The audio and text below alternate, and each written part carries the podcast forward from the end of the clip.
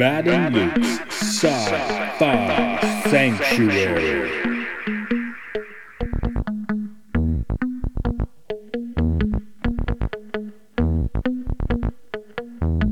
The year is 3013. The galaxy is scintillating in the mellow light.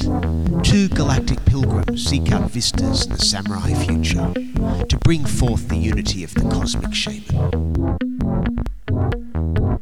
Opening the door of the pantheon of mystics, the evil sorcerer wizard powers the engine of science, seeking to forever alter the sacred balance, traveling on effervescent balls of summer fire. This week, Stargate.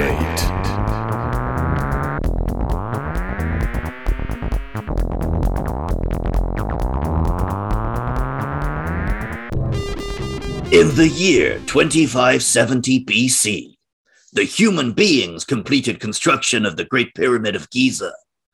Or did they? Did you say the Greek pyramid of Giza? I said the Great Pyramid of Giza. Oh, good. Okay, I heard it wrong. Yeah, yeah, you know, the pyramids and the Sphinx, they're in Greece, right? yeah, that's right. Because that's what that, uh, that's what Americans believe, at least. yes. Um. Yeah. Okay, that's a good year to go for because 1994 is seared to my brain on today's movie Stargate. This is Matt here. This is Luke. This is the Sci-Fi Sanctuary. Luke, you live near a Stargate. I do live near a Stargate, yeah. And I tried jumping through it, but must not have been turned on. you, what was it you were expecting to end up in your hometown? Well, there's another there's another very similar big round stone art piece near where I grew up. So I figured it'd be pretty cool if I could teleport back and forth between Japan and the UK. Um, anyway, the approach to this film, and I'll, I'll ta- be talking whack, possibly false ancient history stuff somewhere along the line. But um, what we're kind of looking for today is an interesting approach to fandom because we're all coming to Stargate from pretty different places. So first, let's bring in our guest. He's from the Mission Log podcast, talking about every episode of Star Trek ever over a long period of time. Hello, Norman Lau. Hey everyone. Hey uh, Matthew. Hey Luke. Uh, thanks for having me back. Uh, I, I'm glad to be here. And don't worry, uh, my chevrons are locked, but I'm not leaving yet. So we're good there. that's the, you got the sequence wrong, Luke. That's the problem. If you got the sequence, uh, you would have been there. But um, yeah, I feel like we're all coming from very different fandom approaches to this. So um, Luke, you were telling me you're you're actually this movie guy. This movie is your thing, right? Yeah, like I did watch a fair amount of SG1 and stuff, um, mostly because my dad was really into it. But I've always been a big fan of the film specifically. I mean, I guess I'm just a Roland Emmerich fan. So you're But I- talking like, you know, Universal Soldier, this, ID4, Godzilla. Oh yeah, yeah, yeah. I Yeah, just sure. like real cheesy. The good guys win spectacle. Sometimes that's enough for me. Okay, because I came into Stargate like as backwards as possible. My dad and I went and saw this uh, when it probably opening weekend. This is when I just saw things on opening weekend, and I, I don't think we were blown away. We were just like that was a movie, cool. Um, but yeah, my roommate uh, just after university was really into SG One, so maybe it was 2007, 2008. It's when Borders Books was going out of business in America, Oh, and I yes. I love that store. and I got the first season of SG1. And I think 2007 was just exactly the wrong time to try start to start to watch SG1 because it had clearly dated by that point, but it hadn't like turned back around into being like the cool kind of dated. It just didn't look right. So um fast forward a few years later and it's probably a Black Friday sale. Battlestar has just ended and I, I see Universe is like, you know, 10 bucks for the Blu-ray. So I get I, I watch Universe first. I like Robert Carlyle. That was my other hook. And then from that, another Black Friday sale, I got the uh, complete set of Atlantis. I watched all of Atlantis. I liked it. That was that was kind of my, you know, I've seen too much next gen, so now I'm watching Atlantis. Um, and I still haven't seen SG1. so I, I will get I think now I, I get where I can watch it now and enjoy it. The other thing was it was right when the TVs had all gone widescreen, and here I am watching like a, a standard frame thing, which my TV now will stretch it out to the widescreen, which is fake. But yeah, I, I think I'm ready for it. But uh, 15 years ago, I was it was a bad place for SG1.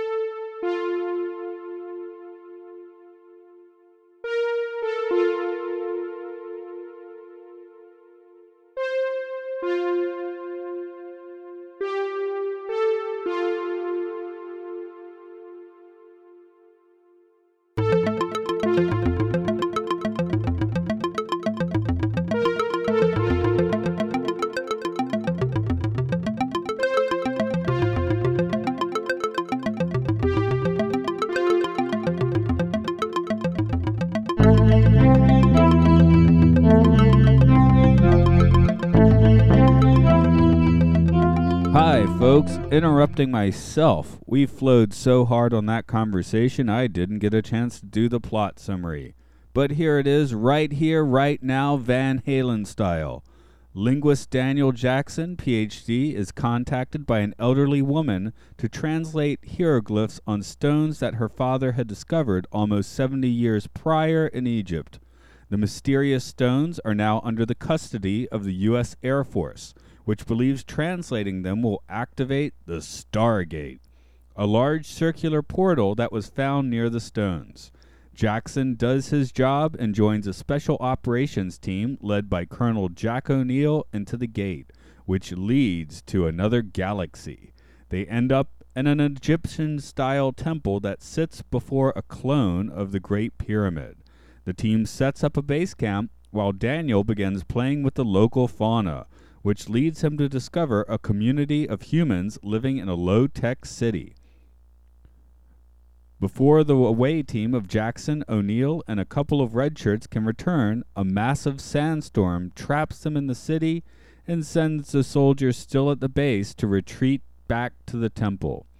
In the city, the team discovers that writing is forbidden by Ra, the alien god who is currently landing his pyramid spacecraft on top of the Great Pyramid clone. Ra and his cohorts kill or capture the team members in the temple and repeat that MO once the city team returns. Jackson is killed when faced with Ra in his throne room, but is resurrected. Ra notes that O'Neill brought a nuclear bomb along, and Ra plans to send it back through the Stargate, where it will explode on Earth, its power expanded a hundredfold. Our surviving intrepid explorers face a losing battle to stop Ra and his forces, but are supported by the native population just when it seems the jig is up.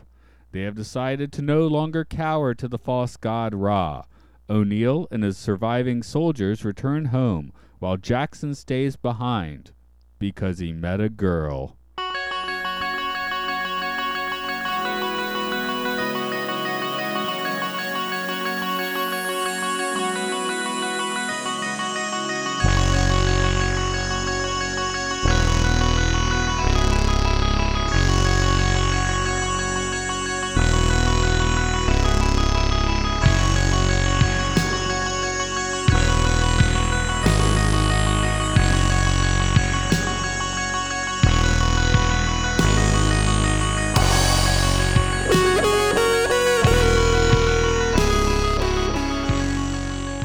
Norm, I think you kind of recently got into the SG1 Real House, if I'm uh, seeing it correctly.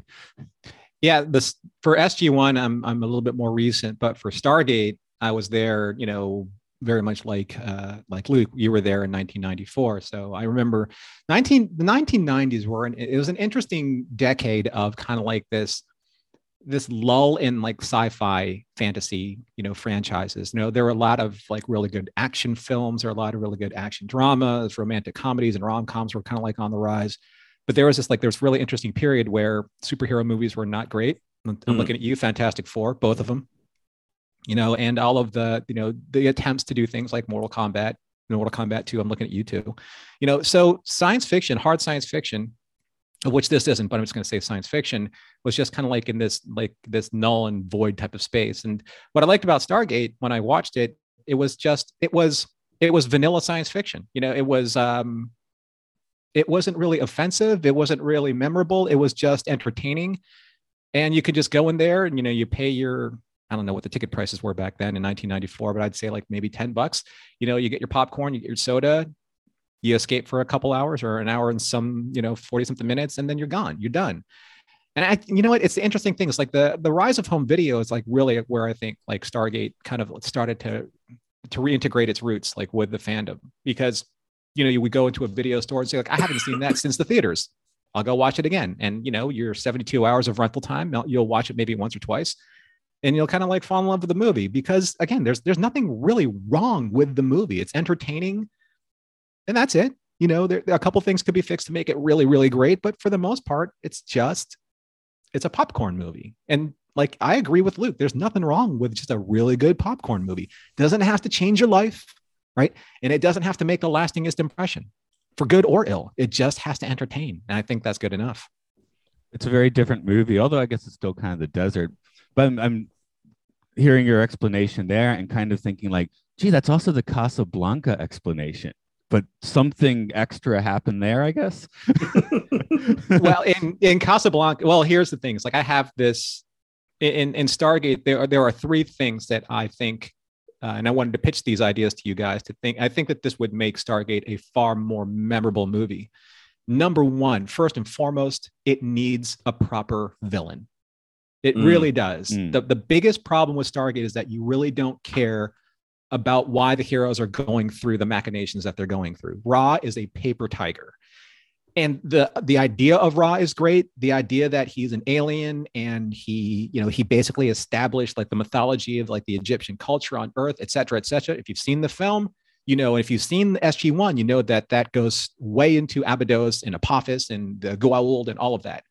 But in the in the movie, Ra really does nothing except for look really, really cool. And Jaye Davidson, much to his credit, looks fantastic in the role of Ra. But you just can't, you just can't. Um, John Champion has this great phrase.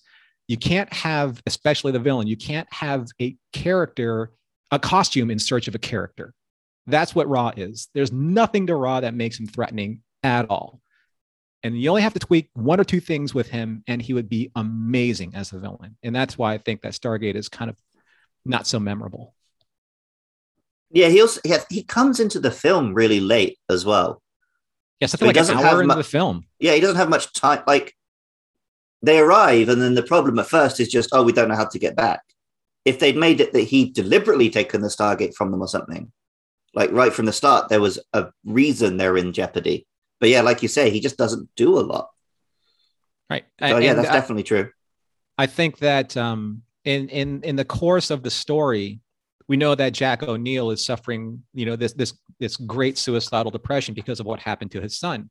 Mm. Then he creates this relationship with Skaara, which goes further and further and further along into SG One, uh, Alexis Cruz.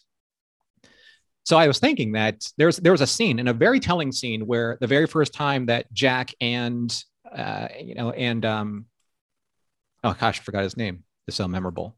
Uh, James Spader, Oh, Daniel Jackson. Daniel, Jackson. So yeah, I heard Jack, Michael Jackson when he first came on. the See, because I was Jackson, always really? What? amused that it feels like the two main characters are called Jack Daniels and Daniel Jackson. right? I'm like my brain short circuiting trying to figure out their guys' names. I should say like I should say you know uh, Richard Anderson and uh, you know and Michael Shanks. You know those two guys. But anyway, so you have Jack and you have um, Daniel.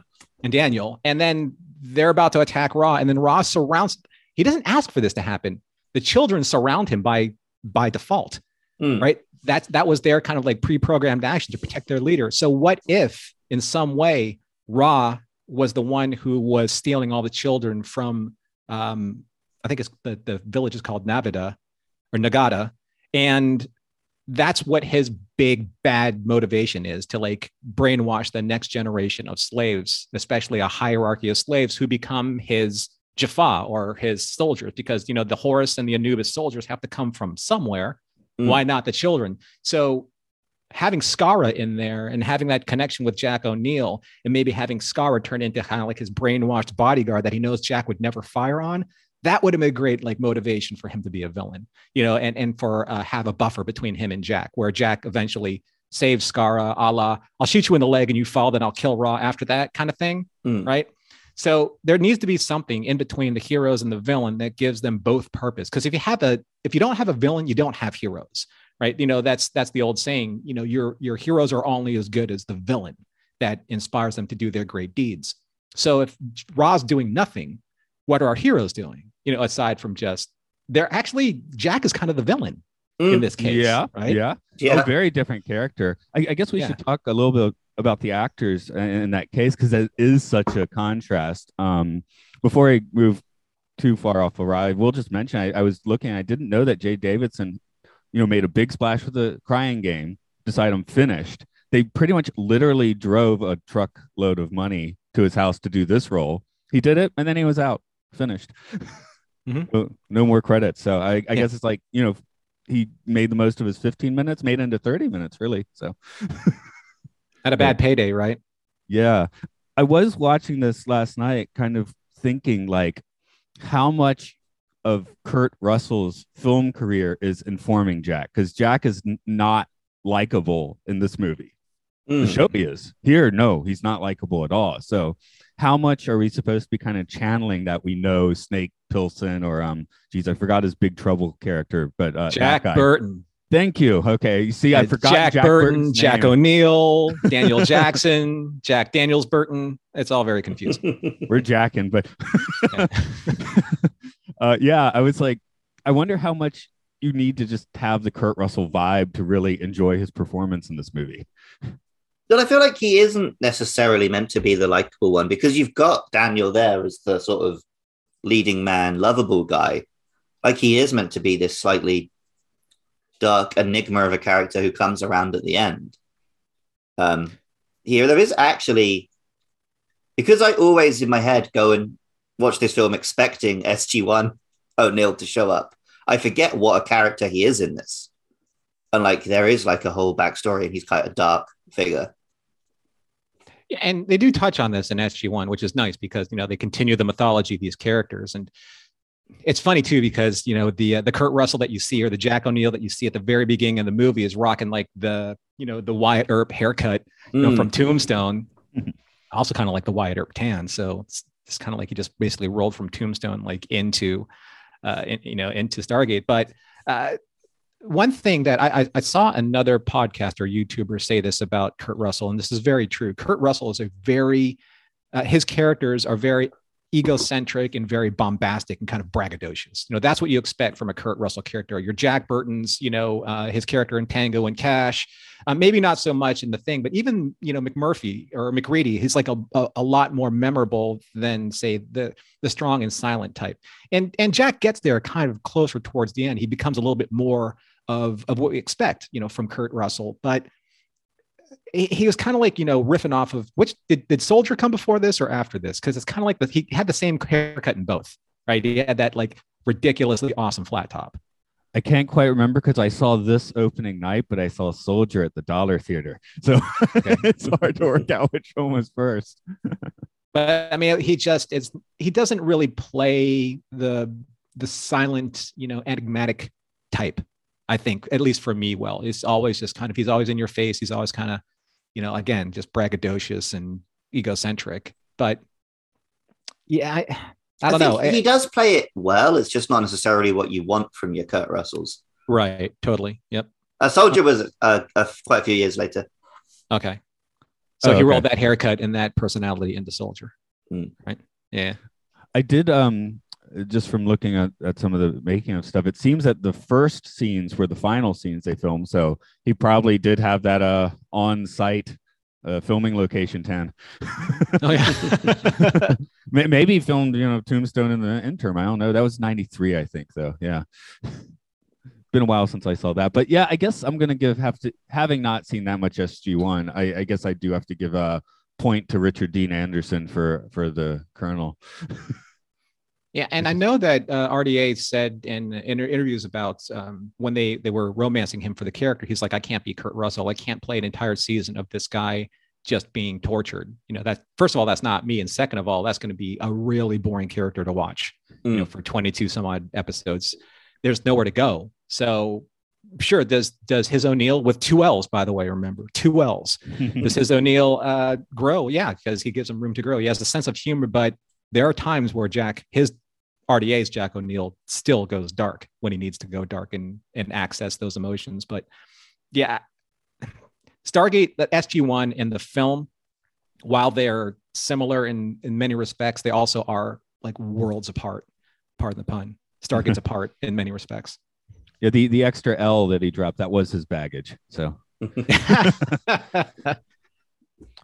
uh, how about for Daniel Jackson? I, I again, I haven't seen that much SG one, but I kind of feel like with Michael Shanks and um, James Spader, I don't really know which one I prefer.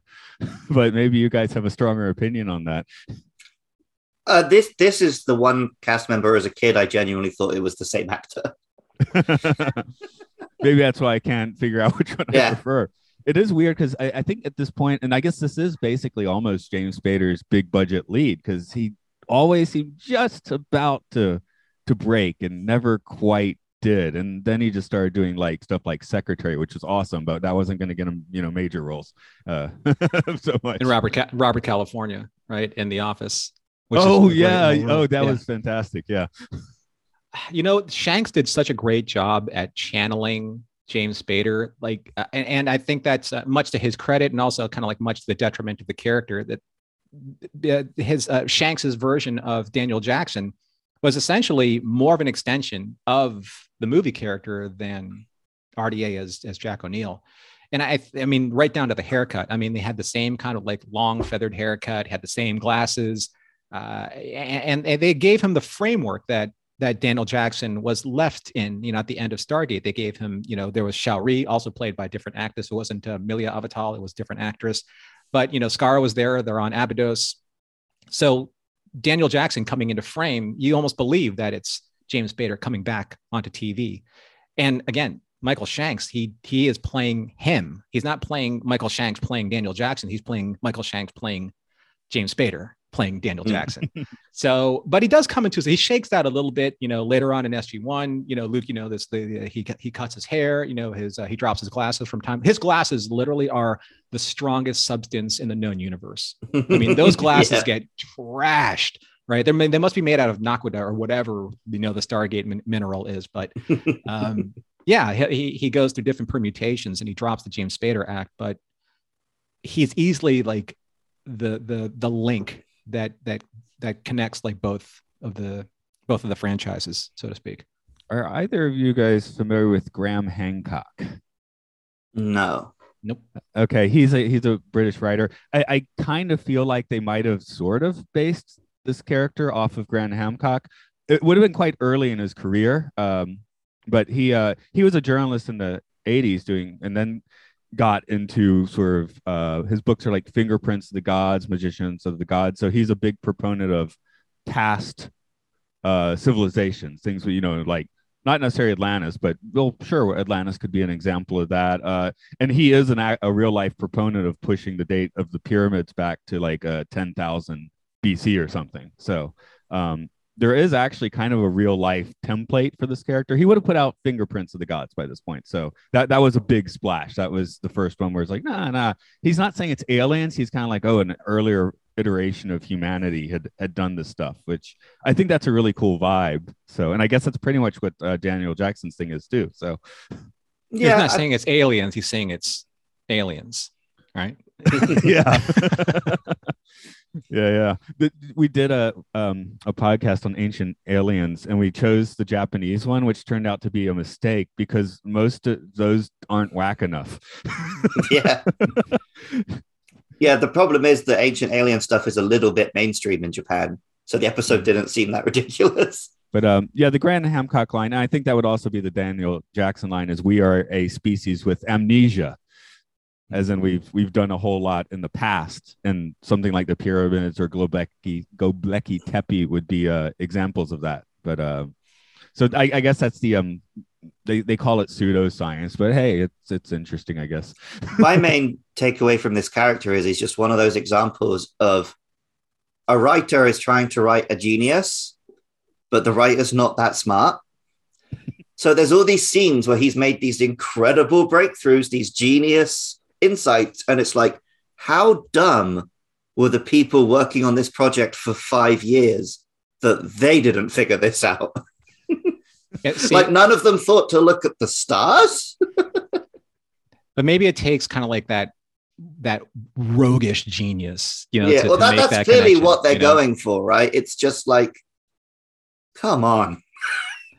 I, had this idea because I was thinking about uh, another conversation I had regarding the Stargate. Now they had the Stargate for, and I don't want to spoil the the TV show. There's a reason why the Stargate, you know, wasn't used for a period of time. But when they resurrected the program, you know, in uh, Mount the the Cheyenne Mountain facility, one per, uh, person I was having a conversation with said, "Why don't they just basically touch like every single symbol and lock those chevrons. And they had the first six, all they needed the seventh one, and there are only X amount of symbols on the Stargate. Just process of elimination them. I'm like, that's not a bad argument. You know, uh, maybe they're afraid that if they do lock something, something could explode. They don't know. They know there's the uh, there's the happenstance of we don't know what's going to happen.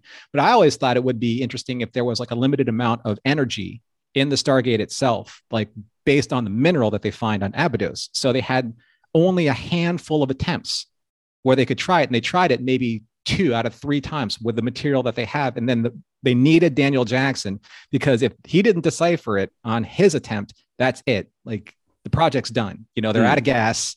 It's over. So yeah, if you could lock down the whole point of okay, we tried two out of eight symbols.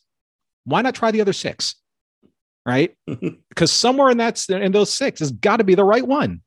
I mean, that's just logic, right? But if you had six symbols left and you only had two more attempts, right?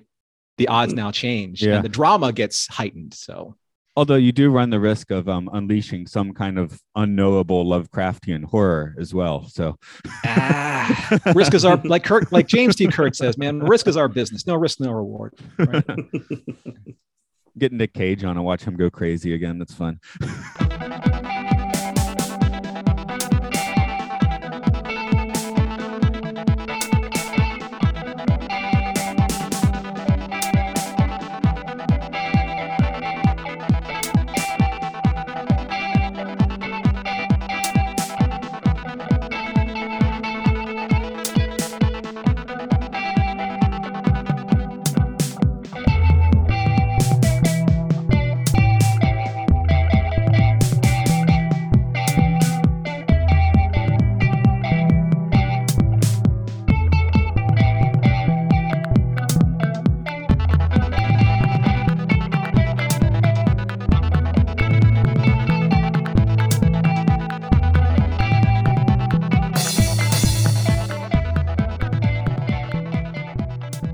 I don't actually. Maybe it That's wasn't right. Cheyenne Mountain. Oh no, no, this is at Fort Meade, Maryland. It's just uh, just talking military. The actual Project Stargate, which uh, suppose went from 1978 to 1995, and was an attempt of the military to um, use remote viewing. yeah. using the power of your mind you you know go you go into the basement of the kremlin and uh do some spying with your mind. So but they went on with that for 17 years uh they went on with this so kind of kind of amazing. Um i mean it's much cooler to have you know the giant gate to that with the watery effect to go into but it's just kind of interesting that there there actually is a stargate project. Yeah so which is now finished but that that would be the real life equivalent of what they were doing in the uh at the facility just as a, a little fun fact Yeah, it'd be more exciting if it was a real Stargate, not just a bunch of dudes sitting around doing meditation sessions and getting the government to pay them money. yeah but supposedly they're like meditating and going to mars with their meditations so yeah, I know, I know all about Project Stargate, but it was just a massive scam on Uncle Sam. So more power to them. Technically, would that be called a pyramid scheme? Hey. I Yeah. so what do y'all think uh in the movie of course um we have aliens from another galaxy in the movie. That's also i that, i was like whoa another galaxy? I thought that was the whole point of atlantis. But uh again the movie tv obviously has a little bit of chop. Um but um yeah what, what do you think for the pyramids? I'm never a big fan of theories where aliens built big Earth things because I just find it more romantic and interesting to think that people put in a lot of effort and built those things. And it it usually comes from a place of, well, non-whites couldn't have done this, so aliens must have helped them. is I think usually where this thinking comes from, if we're being honest. I mean, it kind of goes into the whole um, a different way of looking at fantasy. You know, science fiction is just a different definition of fantasy. Um, Mm. So, you know, I, I like it from from the just the fantastical elements of it, uh, where you're looking all the way back. Okay, so you know, full disclosure, I had absolutely zero problem in Highlander two when they said Planet Zeist. I had zero problem with it. Not my favorite, not the way I would want to go, but I had no problem with it myself.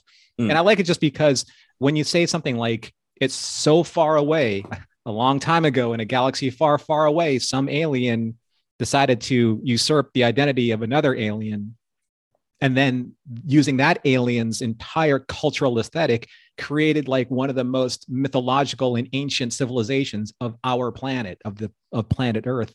So you kind of like start looking at how far back you can trace that lineage and it just becomes mind-boggling. So like why not aliens? Now i completely get you luke. Like you know hmm. gene roddenberry never wanted to like basically credit aliens for you know, um, or supplanting the alien mythology for what humans are capable of doing. You know, hu- human beings are capable of going doing great things and going reaching the stars. But at the same time, though, if that were true, then the Vulcans never would have made first contact. We would have gotten to a space all by ourselves, right? Hmm. So that's that's the argument that I can lay against that. Like, you know, sure, we had the engine, but it takes the Vulcans their interference to to get us further than what we're capable of doing. But we got there in the first place, right? Yeah. So um, I think it's cool. I just think it just, you know, it goes into the whole kind of like in search of, you know, Leonard Nimoy show all the way back from like the 1970s. And, you know, like, hey, what if our ancestors worked with other worlders and built these ancient hmm. structures, you know? So, you know, and it goes into the whole like, you know, there was like, you know, 3.14 was never invented, you know, there's no mathematics, you know, there's no Pythagorean theorem, there, there's none of that stuff existed in the era of which mathematics that were needed to make those pyramid structures. So or again they were lost um something one theory i've seen um is the idea of uh like kind of a plant substance that would actually you would make this mixture that would soften rock for a time and the Hmm. idea that they would use this to actually form them and oh that actually if, if they had that technology it's very analog very organic i mean you know might be a whole bunch of bs but i like that kind of idea just like you know people that we might call primitive had these like really like in you know ingenious methods that we we can't even get because uh, I think it was about 20 years ago uh, Mitsubishi tried to build a smaller Great Pyramid and could couldn't manage it. So now think about what they had. They had basically a lot of beer, a lot of dudes, and a lot of grease, and a lot of manpower, and a lot Yep. of time. I mean, there was nothing to do except for like hump rock, like or lift, I should say, lift rock, right? and that's it. You know, there's nothing else to do. And if you want to, if you want to eat that night, you are lifting a lot of rock. That's it. You know, very simple. yeah, This is a, a little bit off topic, but just off what Matt said. I recently learned a great fact. Um, in like ancient Rome and Greece and Egypt, that sort of area of the world, they had a plant which they used as a um, contraceptive. And they basically shagged so much that plant went extinct. Yeah. Wow. So, yeah. Which is anytime you see someone try and argue that the idea of sex for pleasure is a modern idea, you just tell them that. Come on, the Romans had orgies. Yep. Did they call that plant B? I'm just saying. Right. I I saw I saw Caligula. Actually, um, one of our that was funny. One of our regular guests, uh, Andrew, that he doesn't drink or anything. So for his twenty first birthday, he was like, "I'm renting Caligula because you couldn't rent Caligula unless you were twenty one." So instead That's of going to the bar, he was like, "We're getting Caligula." Oh yeah, I, I I think I've told this on the podcast before. For my 18th, I went out and bought Mortal Kombat. I bought some alcohol, some cigarettes. I bought Rambo, and I bought some cutlery what was the cutlery for? because I could. Oh, But then I bought an apple pie, so we had something to eat with the cutlery. So these are all like the verboten things that you were able to get since you were past yeah, 18. and I didn't get asked for ID for any of them, so I could have done it the day before. there you go. you you have to be eighteen to buy cutlery. What? You have to be 18 to buy a knife. Oh, okay, just a normal. Okay, But So I- I, was sitting they're thinking of silverware, like. That is what I bought because officially it's any knife. Oh, okay. You were just flaunting the rules then. Yeah. I mean, I didn't go and buy like a big Bowie knife or something. I just bought a set of cutlery, but yeah.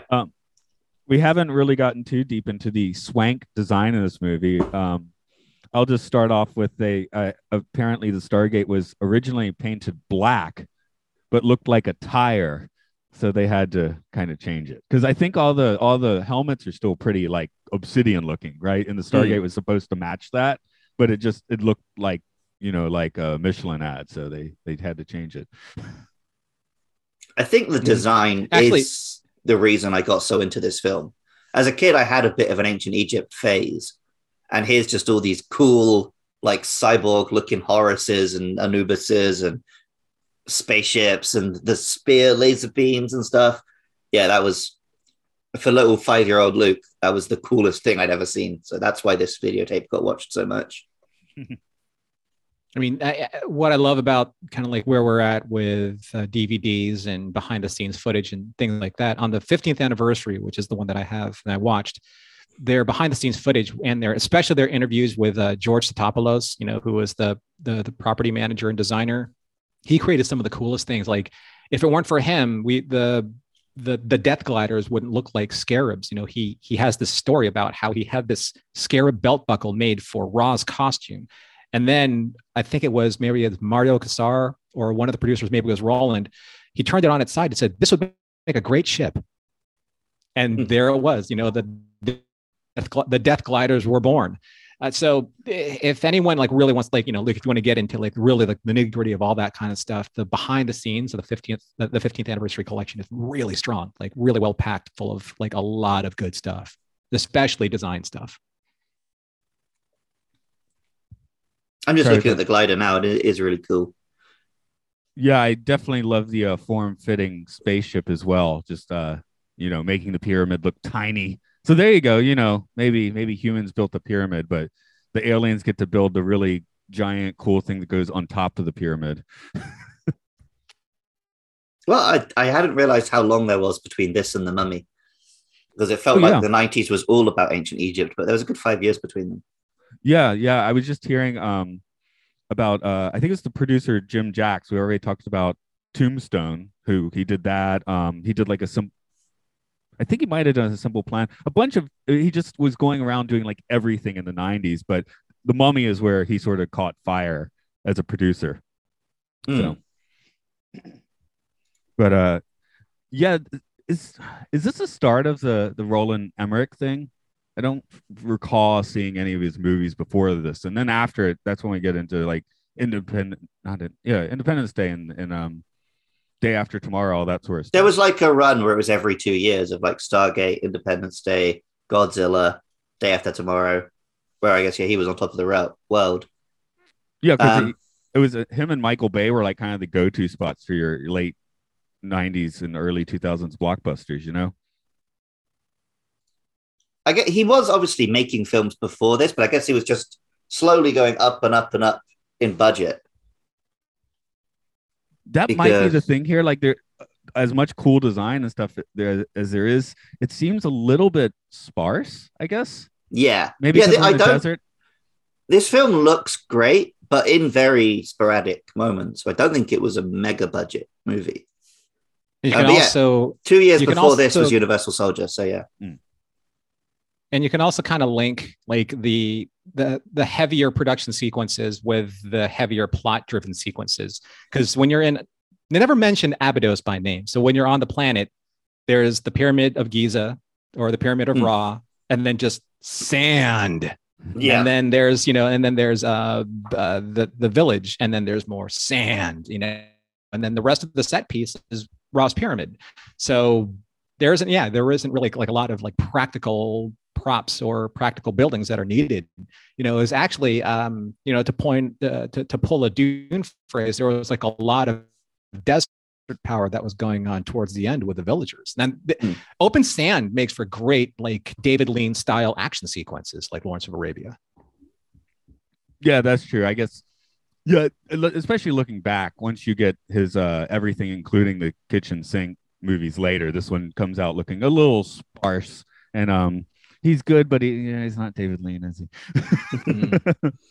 um, I do like the city a lot though, because I I'm you know I think I've already betrayed. I have the more ancient I can get, the more interested I am. So you know, reading about like ruins of Jericho or something like that's always kind of fascinating. So I really did dig their um their city design. So yeah, the scene I really love is the very start of the film, like the absolute beginnings of human civilization when Ra first shows up. Because I've been on a big kick recently of reading about like the earliest cities in like the Near East and stuff like that. So it's I love seeing. Well, a bit later, Roland Emmerich goes on and does ten thousand BC. So he's obviously also super into very ancient history, I and mean, not necessarily accuracy within that. un- unfortunately with uh, the theatrical version it doesn't open with the you know the eight thousand years ago. You know, I think I heard Africa. that scene as yeah an extended Yeah. scene. that was added into the extended version, which again it makes more sense and it it does get repeated later on when they're discussing Ra's character and you know when they Hmm. when they find like all of the cave paintings, you know, in Abydos, uh, again, which is not mentioned. I just used it as a reference name. So yeah, the theatrical version and the extended cut version, even though most of it's the same nine minutes of footage, really does kind of change the pace of the movie. Yeah, Yeah, quite a bit. I mean, that's what happened. Um, what was it when we did when we did Legend? I think um I watched the longer one, and Luke watched the the theatrical cut, and Mm. Luke and I was like, man, that movie's a bit of a slog, and Luke was a little keener on it because of that. So you know, so sometimes you don't want to add the footage in. Um, but I think which way around was it? But one of us had a much better ending than the other in that one.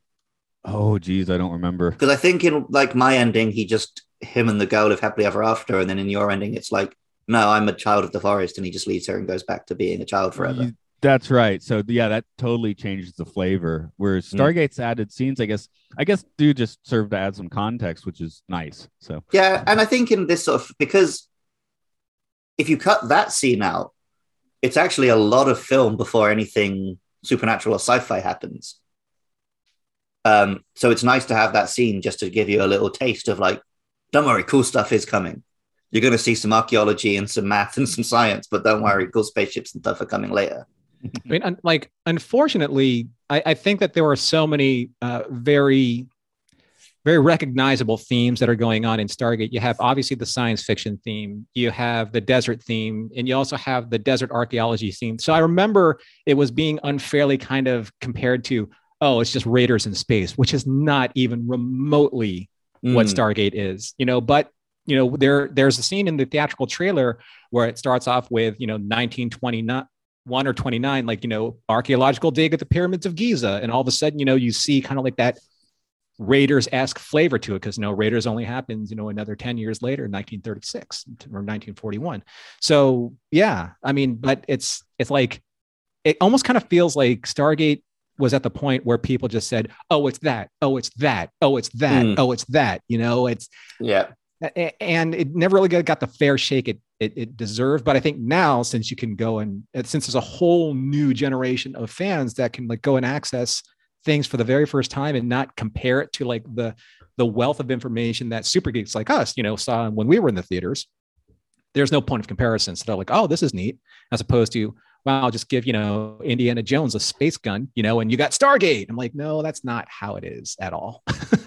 that really might be how I was coming in the theater in 1994 because uh, I would have seen the preview, I'm sure, and I can definitely see 15 year old Matt kind of expecting that when going into the theater. So that might have been like maybe maybe for you as well. Like that's actually what you were expecting when you first saw it, and sometimes when something's a little different than the trailer, you know, it, it takes you a, a little bit of time to like make that connect and appreciate what the movie actually is. Um, I just I love show, sometimes showing people the original theatrical trailer for 2001: A Space Odyssey because it's just so wrong. it like doesn't get the tone right at all. It makes it look like an action adventure. It has the narrator guy talking about an adventure in space, and just it's not a movie whatsoever.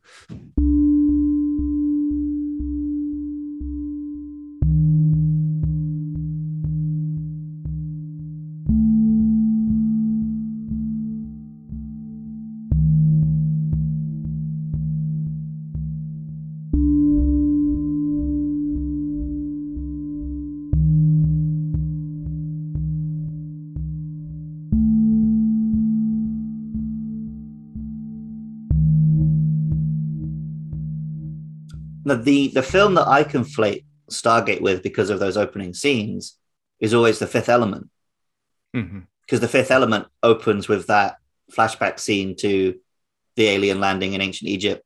Well, not sorry, in like 1920s Egypt. So I think when I was watching this, I was like, oh, as a kid, I definitely got these two confused because they were both like tapes that were in circulation in my house, and they both open with these flashback scenes but yeah, then go very different places with them.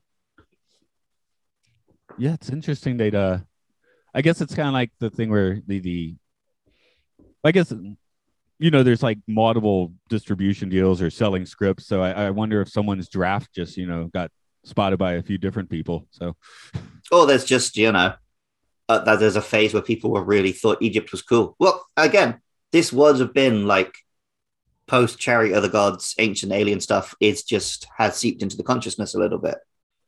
yeah. So I can imagine a few different scripts. But oh, let's chuck a bit of that in there, give it some a bit of a different flavor, make it not Star Trek or Star Wars. I also remember this might have been the late '80s, but um, there was a really, I, I, I mean, I guess I feel like it's major because my parents took me there, and it was in Charlotte, North Carolina, which is a good five-hour drive from Atlanta. But there was a um, a touring Ramses two exhibit uh going around, and, and that might have done a fair amount to uh light a few fires on Egypt as well because it was really grandiose. They had like shipped over like a you know a colossus-sized statue and I would appreciate it now when I was like eight or ten. I was like, whatever. But Yeah. But we, I mean, growing up near London, I could go to the British Museum and see all the artifacts that we'd stolen anytime I wanted. So, yeah, so it might be time to give some of that back. But no, what's really upsetting is I actually went on a family holiday to Egypt when I was like 10 years old. Um, but I was too young to appreciate it. I barely remember anything. ah, And I would love to go and see all of that stuff again now, but must it's a bit more difficult these days. Yeah. um. Hey Norm, you, you said you had three points you wanted to throw by us, and I, I maybe you I think yeah, we only us, got but- we only got to the first one that Ra's not a good villain. One Well, of the I other two things that would fix this movie. one of the things that I really wanted to see happen, and and um, I think they were getting close to maybe this secret conversation between Colonel West and Jack O'Neill, because uh, I told this to to Matthew offline before we started recording, and it just really didn't make a lot of sense for Colonel O'Neill to be at the very beginning of the film in the state that he was in, and all of a sudden, hi, I'm here. Everything gets passed through me. Nothing gets past my desk. Nothing gets past my eyes or ears. Hmm. He's there with his great flat top, and then he's he, you know he's on a one way mission. Hmm. Why? Right. So I mean, there's the assumption as to why, but there isn't really kind of like the hard why. And I really wanted to see. There's a scene in the extended edition where Jack O'Neill opens up this doorway and he sees this uh, relic of like a bunch of Horus guards that are preserved. You know, they're you know they're fossilized. Mm. And then Colonel West comes up behind him and he says, and then and Jack says to him, he's like, you know, this complicates things now. There's almost like a conversation where I wanted them to have like where West says, "Don't worry, Jack, we'll take care of your family, you know, or we'll take care of your wife. You just need to get done what needs to get done, right?" And Jack's like, "Don't worry, I will." And that's it. All you really needed is kind of like a, another reason, like why he's going on this one-way suicide mission. Because I don't think that he was a suicidal character at the beginning. I think he was depressed, and I think that he has is traumatic, or he's being traumatized, or was traumatized. But I don't think that he's. I don't think that gun was meant for him. I think that gun was the gun that killed his son, and Hmm. it's a reminder of why he's in the situation he's in right now. But I wanted that that that scene where West is like, "You do this, and we'll take care of everything else on this end." You know, good luck, Jack. And that's it, right? It's an unspoken kind of uh, agreement that they had, and it would made you know it would have made just him showing up make a lot more sense than just, "Hey guys, I'm here," right? I yeah, I guess here's where you know what you watch in tandem like kind of does affect things because I, I I do the Twilight Zone and I just watched uh, Long Live, um, not Walter Matheson, he's the writer. What's Um, Jameson? Yes, thank you because you probably just listened to that. But yeah, the guy the guy is like sitting there. He's like every night I just sit around with a gun for a while and decide if I'm going to pull the trigger. So I watched that and then watched Stargate for uh, when we when we were about to do this a few weeks ago uh, with with a different guest that, that's not on Norm. but um, yeah, so I watched those like probably one night and another. So when I see him with the gun at the beginning of Stargate, I'm like thinking the same thing. So I had a different impression, but that's probably because I just watched that Twilight Zone episode. Well, I mean, that was something that plagued, say, like Martin Riggs's character in Lethal Weapon. You know that the, you know there's a reason why he always had the gun in his hand and he always had that special bullet. And he told it to Murtaugh later on, so that it makes sense for the the through line of that character's motivations. But it never made sense to me that that was the motivation for for O'Neill. Uh, so I just again, I just wanted some clarification. And the last thing, the last idea. Um, let's see. Well, I talked about Ra being the weakest link because he was no villain. Uh, I just talked about Jack, and I talked about the Abydos uh, mineral that should have powered the Stargate. That's why they just couldn't wheel of fortune the entire thing until they found the right uh, Chevron. But um, one of the last things I actually wanted to say is that Stargate and Highlander are, are, are really similar. You know, when it comes to what happened, you know, from the film to the TV franchise, the films were good. They weren't like I love Highlander. The films weren't great. They were good. Stargate wasn't great. It was good, but it became so popular that the the series afterwards became great. Highlander the series is a great series because it was a it was the way to be able to explore all the world building that could have happened in the movie but never made it because you just don't have the time. Same Mm. thing with Stargate, right? Stargate obviously, you mean you had SG1 which is 10 seasons, you had Atlantis which is 5 seasons, Universe which is 1 season or 2. Two. That's a lot of TV off of one movie. I mean, at least Mm. Highlander had if you want to call them films, you had one Hmm. film and four sequels, you know, and two of which were linked to the TV show itself. So not bad for a couple of, you know, also ran type of films. I know there's been um rumors for the past 15 years, so you know maybe it's not a thing, but uh Emmerich has shown some interest in returning, but saying I want to make direct sequels to his movie Stargate without giving too much. He was like, "Ah, at the end of the third one, this TV show could still happen, but yeah, his idea is just to remake, or not remake, a follow up on this movie. So Hmm. I don't, I don't know if that'd be good or not. I think I feel Well- like if there's an audience who are like, "Oh, I'm up for some Stargate," they were probably all into the TV shows. Hmm. I don't know what audience there is that's waiting for a sequel just to the. I mean, I would watch it and like it because I am more familiar with the film, but I don't think there's legions of fans who are just waiting for the sequel to the the movie, which is the one true canon thing. And I don't think there's a big casual audience who remember this film either. So I don't really know who that film would be for. And even 1994, I mean, 94 is still close enough. And it's not like people haven't rebooted in shorter spans of time, but it's still too close to, I think, reboot an entire movie franchise based on like one movie. Uh, it just because the television franchise is so good and, and so like more recent in people's memories. Mm. Right. So, and they're going to have to rustle. I mean, like MGM, UA owns those rights. They, they signed and transferred those rights away. So now Amazon has those buying out the MGM catalog, which is why you can't find Stargate on Netflix anymore. You know, so there's also rumors, and you know this is well documented online that there's um, there are rumors that uh, Amazon may be looking into investing into its own new Stargate reboot.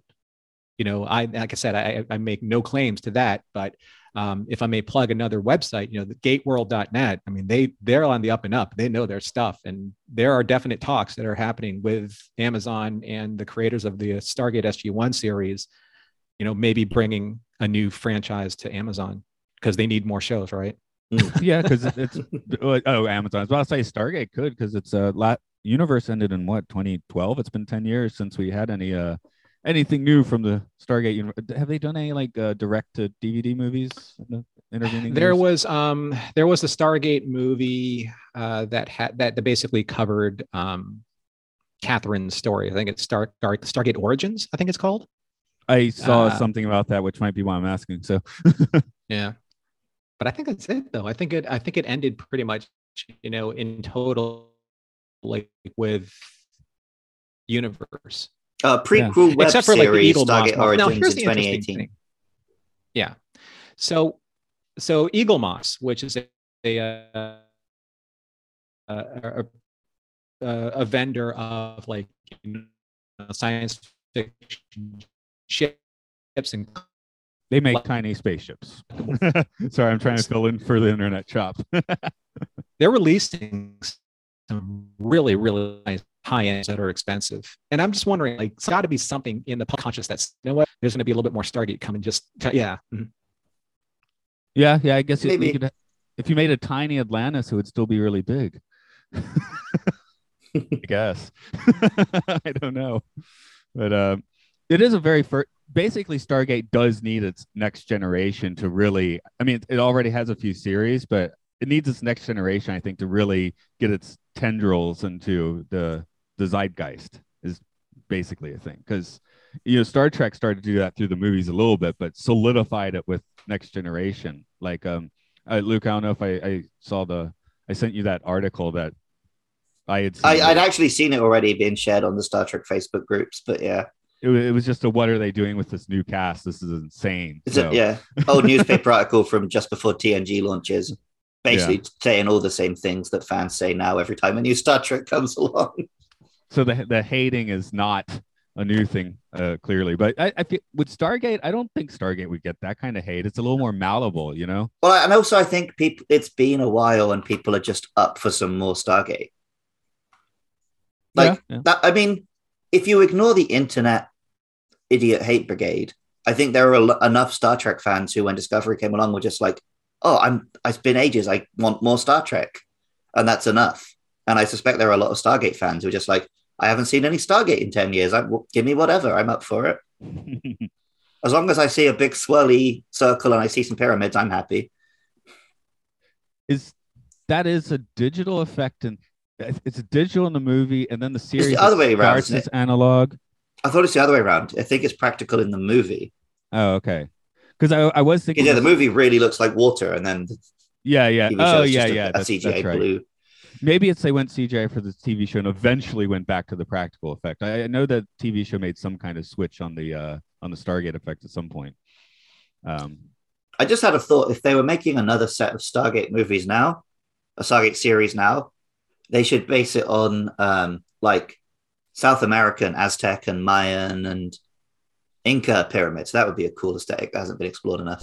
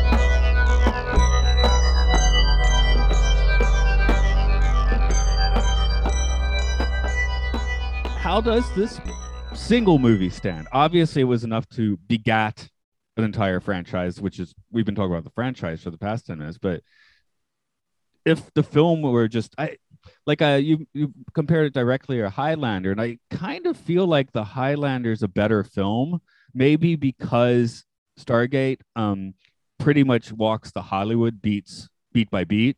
Where the Hi- Highlander, you know, being kind of a fake Hollywood movie, um, has just a little bit of more weirdness about it, which I think helps it as as a viewing experience. I think this film is still a really fun watch. And I think its aesthetic and its effects really stand up. But I don't think anyone is going to come out of this film being like, oh, that was the best thing I've ever seen. That was a masterpiece. But I also don't think anyone's going to come out of this film being like, oh, that was a boring slog. Why did I watch that? It's just, yeah, if you if you go in knowing, okay, I want to see a little bit of spaceships, I want to see a bit of pyramids, I want that kind of soundtrack, yeah, you'll be happy. okay. I would say because I can come out of the Highlander and say, yes, that is the best thing I've seen, where immortals chop off each other's heads and lightning goes all over the place. Hmm. so it it's I guess it's treading on a more specific concept than Stargate in some ways. Yeah. Yeah.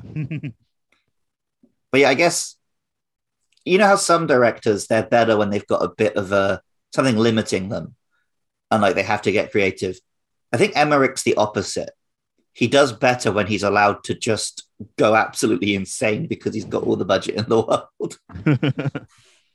and and you're someone that even is I mean I I don't hate the movie, but uh yeah you you're fine with the late '90s Godzilla as long as we refer to him as Zilla, right? Yeah, yeah, yeah. if we pretend that it's a remake of like um the beast from Twenty Thousand Fathoms or whatever, instead of putting it into the Godzilla canon, then yeah, I like it as a monster movie. What is the uh what's the British monster movie? There's a British '60s monster movie, isn't there? I don't. I'm not sure what you're referring to, but probably. Uh yeah. Because uh, you know a few other countries that I'll, I'll get back to you there's definitely a british monster movie so from the Oh, yeah, I'm sure, but yeah, I don't, I don't know what one you're referring to. There's also a North Korean monster movie, which which Uh, yeah, I do want to see that. Gotta watch that one. uh, Norm, I don't know how much we have or have you at the moment, but uh, how how do you want to compare this one as a uh, just as a film, as a single film? How does this one hold up for you? Well, it's again, it's just entertaining, and sometimes that's all it really needs to be. You know, I I, I agree with you, Luke. It's like it's not gonna it's not gonna like set anyone's expectations on fire. Uh, it has time travel in a way it has space travel in a way it has pyramids in a way it has history in a way it's it doesn't really do any one thing great it just Mm. like a, it does a bunch of like interesting things very mediocrely with maybe a hint of greatness like every once in a while and, and i really do think that it just has it, it, it all boils down to there are some very charming characters it's it has great talent in it. I mean let's let's be honest. You know you have James Spader you have kurt russell you know anchoring the movie. I mean those are two very good powerhouse actors. Uh, the supporting cast is actually very good. I'm a big fan of John Diehl. I, I like him uh, you know as kowalski who we get to see later on in sg1 uh, not John Diehl though. But it's just it's a fun memorable up to a point movie where if you have a couple hours on a lazy rainy day watch it. It's fun right? Um, but you're not going to like put it in, in a pantheon of any movies anytime soon which is too bad because it could have been. That's the thing is that there's a lot of potential that's left on the cutting room floor or on the table. Um, and, and compared to highlander highlander it, it had a very specific look. You know russell mulcahy had a very specific desire to you know make this film look a certain way and it also had queen behind it right? A lot of people remember highlander just because of the title song you know Mm. uh, so um, they're like oh is that the is that the movie with the queen song in it yeah right Yeah. now to be Well, any fair movie could use Queen, so David Arnold, David Arnold's probably the greatest thing that ever came out of Stargate. Hmm. Right. His theme is phenomenal, which they used in SG1 as their opening theme, too. So if you haven't listened to the David Arnold soundtrack or score for Stargate, I highly recommend it. It's amazing. apparently this was his uh, first U.S. job. Mhm. Yep. So that's And he did it in a he did it in a hotel room. You know, he composed in a hotel room. Um, and he went on to do some greater things. But yeah, he's just kind of like one of those guys where I mean, you if you want to have like these really interesting soundtracks or scores, like put him alongside, say, Craig Safan's The Last Starfighter, and when James Horner was doing like interesting stuff like Krull, you know, like this is before like James Horner became really big and did Titanic and Braveheart and et cetera, et cetera. But yeah, like that's a really nice little trilogy of scores, you know, like kind of B movie sounding kind of scores. And it's fun, you know, it's, uh, it has a great throwback kind of feel to it, you know. I guess the one thing that uh, that's why it was like let's specify the movie because it is the first time that it begat the TV show that really rolled. Because I'm thinking, what were the previous science fiction things where you have the movie then the TV show? Planet of the Apes, not a particularly good show, especially the live action one. Um, Logan's Run, not a particularly good show. Um, I, get, I mean, Battlestar, I guess you could say, but it was always a TV It show. a TV show made- and they pretended it was a movie. Yeah. yeah yeah so and and, and that pulled it off but yeah that's the same beast so uh, you know stargate did kind of pull off a new trick at least Hmm. um any other big points we want to throw out on this one I just I'd forgotten about them until Norm brought them up. But the sort of the other soldier characters that go with them onto the planet, like they're pretty I al- transformers they're good- yeah, but they're not really they're not coded as likable. Like they're all really mean to Daniel all the time. Especially French Stewart's character, Ferretti. He is Yeah. just a total not good guy. Like and they're just yeah, they're really like unproductively bullying the guy who can get them home. well the guy that could get them home is like playing with alien beasts as well so that Yeah. doesn't seem that sharp but it's yeah, it's a real. Um, I don't think any film made post 9-11 would treat its soldiers that badly. Hmm. You That's a good can't point. depict the soldiers as anything other than, especially in something this like mainstream and you know, if you're making an interesting film about what war does to people, then yeah, maybe. But in just like a blockbuster Hollywood piece like this, you got to depict the boys as you know, perfect angels these days. and they it was there was like a little bit of a subtext of you know these are the alpha males like pushing around the nerd with glasses i mean they literally kick sand in his face Yeah, right the, ni- the 98 pound weakling right? Yes, uh, definitely had Charles Atlas on the mind when that happened. Yeah. I, you know, it- there's a lot of allegorical, you know, subtext to the movie, uh, but at the same time, though, that's kind of stuff that doesn't appear until you know you watch it several times over or Yeah. get into conversations like like we're having right now, and and and that's just to try and you know to to redeem like uh, what is general. Like I said, it's it's a very vanilla film, and Mhm.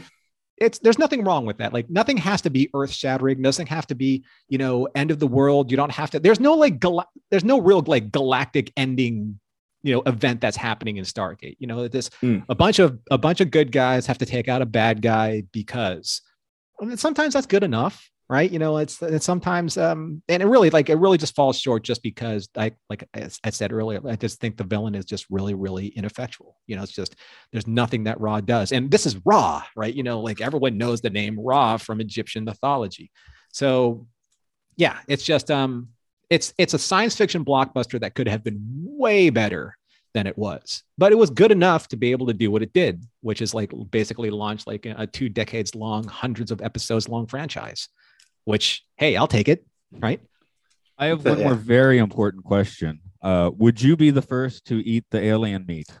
Luke, i do it in I a second Okay, you're in a second. I'm I'm gonna wait. I'm gonna wait for you to go first. Uh, i'm filipino i'm pretty much eat anything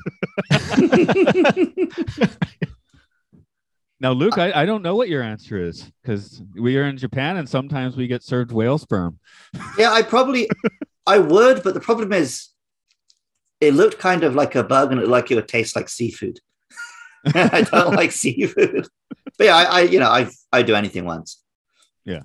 It reminded me of the scene from uh, in indiana jones in the temple of doom where they cut open that snake Come on. and it was like snake surprise and all the eels came out of it There was I, I saw something on Japanese TV and and um the, you know the Japanese TV can be extremely stupid where they set they were sending out the stereotype schoolgirl with the thick eyebrows played by a, someone who was not a schoolgirl but that was her shtick and uh to go eat the snake ramen so Hmm. I don't I, I I'm yeah I wouldn't try the snake ramen I've I, I'm getting pickier as I get older for some reason though so maybe 20 year old Matt would eat the snake ramen Ultimately, though, I think we can say at least Stargate is better than Gods of Egypt. okay yeah sure I haven't seen Gods of Egypt, but I'll agree with you. Don't. that is Ridley Scott too. That's such a shame. Okay. oh that oh yeah I Where they remember that transform into now. like the weird CGI Power Rangers every time they have a fight. right, right. And there's some top talent, like actor talent in that movie, isn't yeah, there? yeah, yeah. There's some big actor talent being wasted in that movie. Yeah, that's that was like one of those kind of like somebody lost a big bet kind of movies. Now you got to make my film. Yeah. Right. You know, it's like a that's like a poker game, right? It's like, okay, um, I don't have any money right now, but how about how about the script? I'll put the script on there, right? Okay, sure. Um, I guess we'll wheel this one in the house then. Uh, Norm, can you tell folks a little bit about what you do in the podcasting realm and where to find you? Okay, so uh, I am a co-host of Mission Log, a Roddenberry Star Trek podcast. It's a podcast where we essentially say every single episode that we take a look at the morals, meanings, and messages of Star Trek every episode, and try to see if it with uh, withstands the test of time. Uh, John Champion and I have been doing it for three years uh, together, but the podcast in and of itself has been going on for a little over 10 years. And right now we are in the middle of, or actually closing in on the end of season one of Voyager, since Voyager is only 15 episodes for its first season. So we're really looking forward to that. We just recently did um, an interview with David C. Fein and Daren Dochterman, you know, the two gentlemen who are responsible for the 4K restoration of the motion picture which you can see on Paramount Plus, and then you can also see on the big screen in your Fathom events. So make sure that you look out for that. But yeah, that's where you can usually find me, and then you can also find me on our. Am I allowed to plug our Patreon? Oh yeah, yeah, yeah. That's what we're doing. Yeah. Okay. So um, Mission Log also has a Patreon subscription service where you can subscribe for as little as a dollar a month, and then that gives you access to our Discord where we have uh, a bunch of different conversations and threads going on, ranging from all different types of science fiction to all different types of fandoms to especially food, which we love sharing pictures of, uh, music, uh, pretty much everything in between. So please check us out at patreon.com slash mission log. And yeah, I'm on that one. That's why I knew to wear a Hawaiian shirt today. yeah, sadly, uh, bad news as of as of you know this recording. Uh, two days ago, of before this recording, Magnum PI on CBS has been canceled as of season four. There will be no season five. I am devastated about that because I love the classic series and I love the new series. Um, and uh, hopefully it'll get picked up by some other network with bigger pockets than CBS wants to shell out or Universal. Licensing is so strange and so interesting nowadays. I took a bath last night and then went out to shave after. And right as I was shaving, I was like, "Oh, I should have kept the stash for this recording," but it wouldn't. yeah. it, it wouldn't. It wouldn't have had anything like a select lusciousness to it. So maybe it's best that I did shave. Hmm. no, we we know what happens when when you go with the stash, Luke. Yeah, I know. It was like a sex pest. if you've enjoyed this podcast, you can find it on Twitter at MLSFSPod. Uh, me and Matt do other podcasts. You can find all of our podcasts by going to patreon.com slash podcastio podcastius. Even if you don't want to throw us any money, that's a good place to find links to all of our shows. What what, what was your mispronunciation there? Podscatius? yeah, Podscatius. That's different. That's the podcast I do with my German friend. Ouch. okay. Well, Norm, thanks for joining us as always. And uh I don't know, Luke, you want to shove everyone through the portal today? Yeah, I was going to try and do like a one of those weird, deep, guttural, Goa'uld voices, but I don't think I can do it. No, it's like when I do the Cookie Monster in my classes, and then I have to do the Cookie Monster for ten minutes, and then I lose my voice. That's always so. I'll just try my best with you know. I don't know what to say though. Um, Just say go away. Go away. let's see if I can do a Bill Hicks style. There we go. Zoom didn't like that.